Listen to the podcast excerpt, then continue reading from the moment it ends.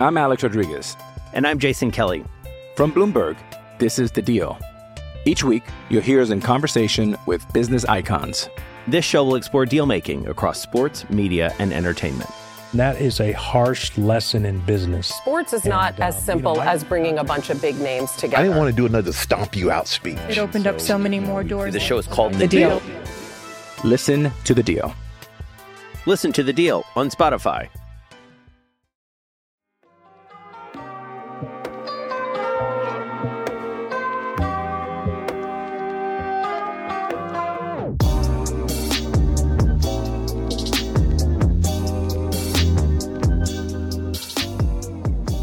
Alrighty, everyone. Welcome to the Barca Blaugranes podcast. My name is Josh. Hope everyone is having a lovely, lovely day. Uh, I am. It's Friday. I feel good. Had a vacation last week. Hope you all enjoyed the interview with Emil and where we talked about the potential downfall of Barcelona. I'm, I'm, I'm kidding. We didn't talk about that. I mean, in some ways we did because I think if if you uh, if you criticize Messi in any way, you are approaching on endangered territory or uh, not endangered what's the word i'm looking for? I don't know what i'm looking for. Either way it was a very fun conversation. I enjoyed it. Be sure to go listen to that if you haven't. This week i'm riding solo um, we're going to do a preview of Barcelona's match against Napoli.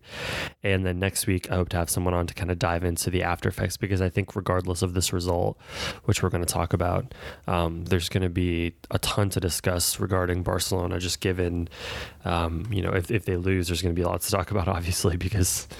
Uh, there's there's just no way they should lose this match. And then um, if they you know if they somehow win, which I would expect them to win, And there's going to be lots to talk about with their uh, their round of I guess the quarterfinals against. Um, Against probably Bayern Munich. Uh, anyways, be sure to subscribe to the podcast if you haven't. We are on Apple Pod, uh, Apple Podcasts, Spotify, Overcast, Google, Stitcher, all all the places. Um, in terms of Barcelona news this week, there, there's a lot of transfer stuff, right? I think like the Rakitic thing is heating up a little bit. There's a report that uh, Barcelona are willing to sell him to Sevilla for a pretty affordable cost. I want to say it was like 10 million. Um, I think they're just trying to get any sort of funds to pull together some sort of last seconds, um, a last second Lautaro deal. Uh, Josep did come out and talk about the um, the the Neymar situation, and I think this is pretty. You know, he he he had some. He had an interview this week where he talked about youth players that I wrote a short piece about, um, and then also he discussed the Neymar situation, and I think the quotes are interesting. So I'm going to go ahead and read them. And this is courtesy of Sport.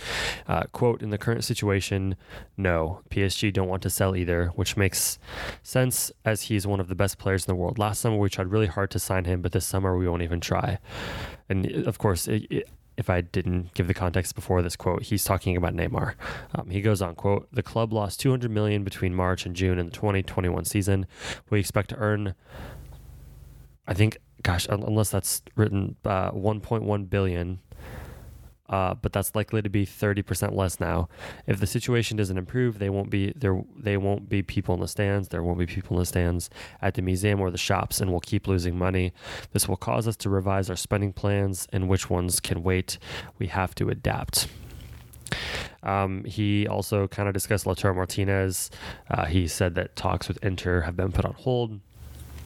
Um, he said that a deal is unlikely, explaining that the current situation doesn't allow for major transfer fees.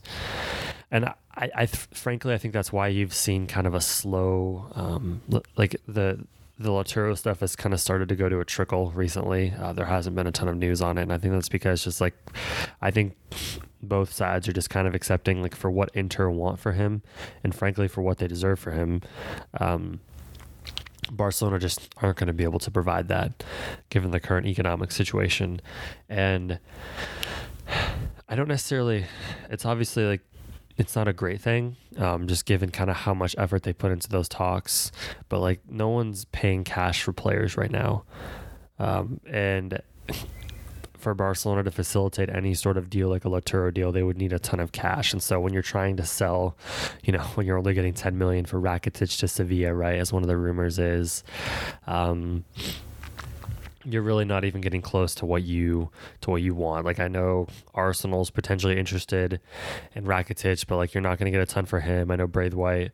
Uh, there's there's rumors that he's going to West Ham United, um, even though you know he um, I think Luis confirmed with sources. Um, let me make sure I, am getting that right. Yeah, Luis said, yeah, we can confirm that report having to spoken to other people within his orbit that Braithwaite does want to stay at Barcelona and continue to fight for more minutes. Um, I mean, honestly, like I don't blame him, right? Like if you look at how Barcelona are going to have to navigate this transfer window, it's not like they're going to be able to bring in any other strikers that would be better than him, right? So if you're him and you have Luis Suarez, who has a tendency to get hurt, Antoine Griezmann and Messi are both getting older, like wh- why not stay at Barcelona and fight for minutes um, if they can't sign another striker? That's not not a horrible idea. Um, AS Roma have apparently joined the the pursuits of Samuel Umtiti. Uh, and, and, that's kind of it for uh, I think there was a twenty three million dollar kind of cap set for Eric Garcia for Manchester City as well. Um, he's not going to re-sign with Manchester City, so that kind of opens things up a little bit. All right, um, let's take a quick break, and then we're going to dive into Barcelona versus Napoli. I'm Alex Rodriguez. And I'm Jason Kelly. From Bloomberg, this is The Deal. Each week, you'll hear us in conversation with business icons. This show will explore deal making across sports, media, and entertainment. That is a harsh lesson in business. Sports is not And, as um, simple you know, I- as bringing a bunch of big names together. I didn't want to do another stomp you out speech. It opened up so many more doors. The show is called The The Deal. Deal. Listen to the deal. Listen to The Deal on Spotify. It's Kaley Cuoco for Priceline. Ready to go to your happy place for a happy price? Well, why didn't you say so? Just download the Priceline app right now and save up to 60% on hotels. So, whether it's Cousin Kevin's Kazoo concert in Kansas City, go Kevin, or Becky's Bachelorette Bash in Bermuda, you never have to miss a trip ever again. So, download the Priceline app today. Your savings are waiting. Go to your happy place for a happy price. Go to your happy price, Priceline. Already, and we're back. Um, so Barcelona versus Napoli. The previous score is, you know, 1 1. Barcelona have the away goal, of course. This will be played in the Camp Nou behind closed doors, which makes things a little interesting. Doesn't necessarily give that home field advantage, uh, but I don't think it's going to matter too much. So, this scenario sets up perfectly for Barcelona, right? Like, if you were to if you were to if if you were to not know who Barcelona was playing in the Champions League matchup, but you were to lay out the pre-existing conditions for this match, right? Barcelona coming to the match, they blew their La Liga lead, even though it wasn't that much of a lead, right? Like they still had a lead in La Liga, and they ended up finishing in second place.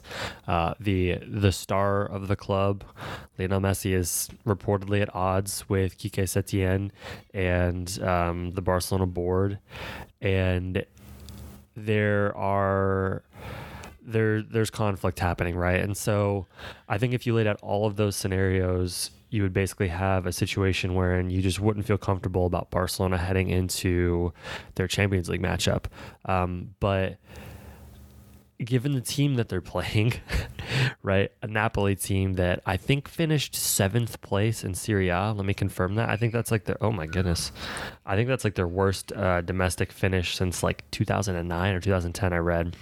Um, and it just frankly just makes things pretty tough for uh, for Napoli to do anything consistent against this team.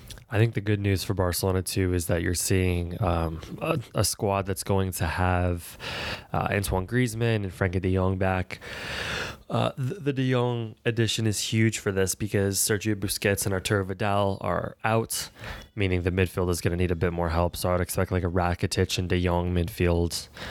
The the biggest thing here again is you would hope that, or not you would hope, but basically Napoli are in such shambles. Despite you know they won their last league game of the season three one, they've played more recently, only a week ago, um, on August first, I think. So they're going to be more fresh in terms of field time. But I think if anyone needed time off, it was Barcelona. Hopefully they've used this time to kind of regroup and recenter their thought processes behind the Quique Setien.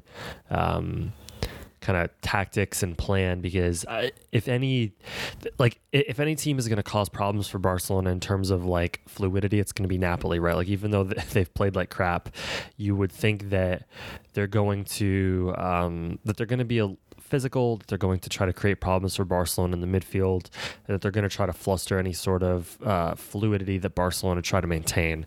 And whether or not they're actually capable of doing that in a consistent fashion, you know, remains to be seen. We'll see that tomorrow, obviously.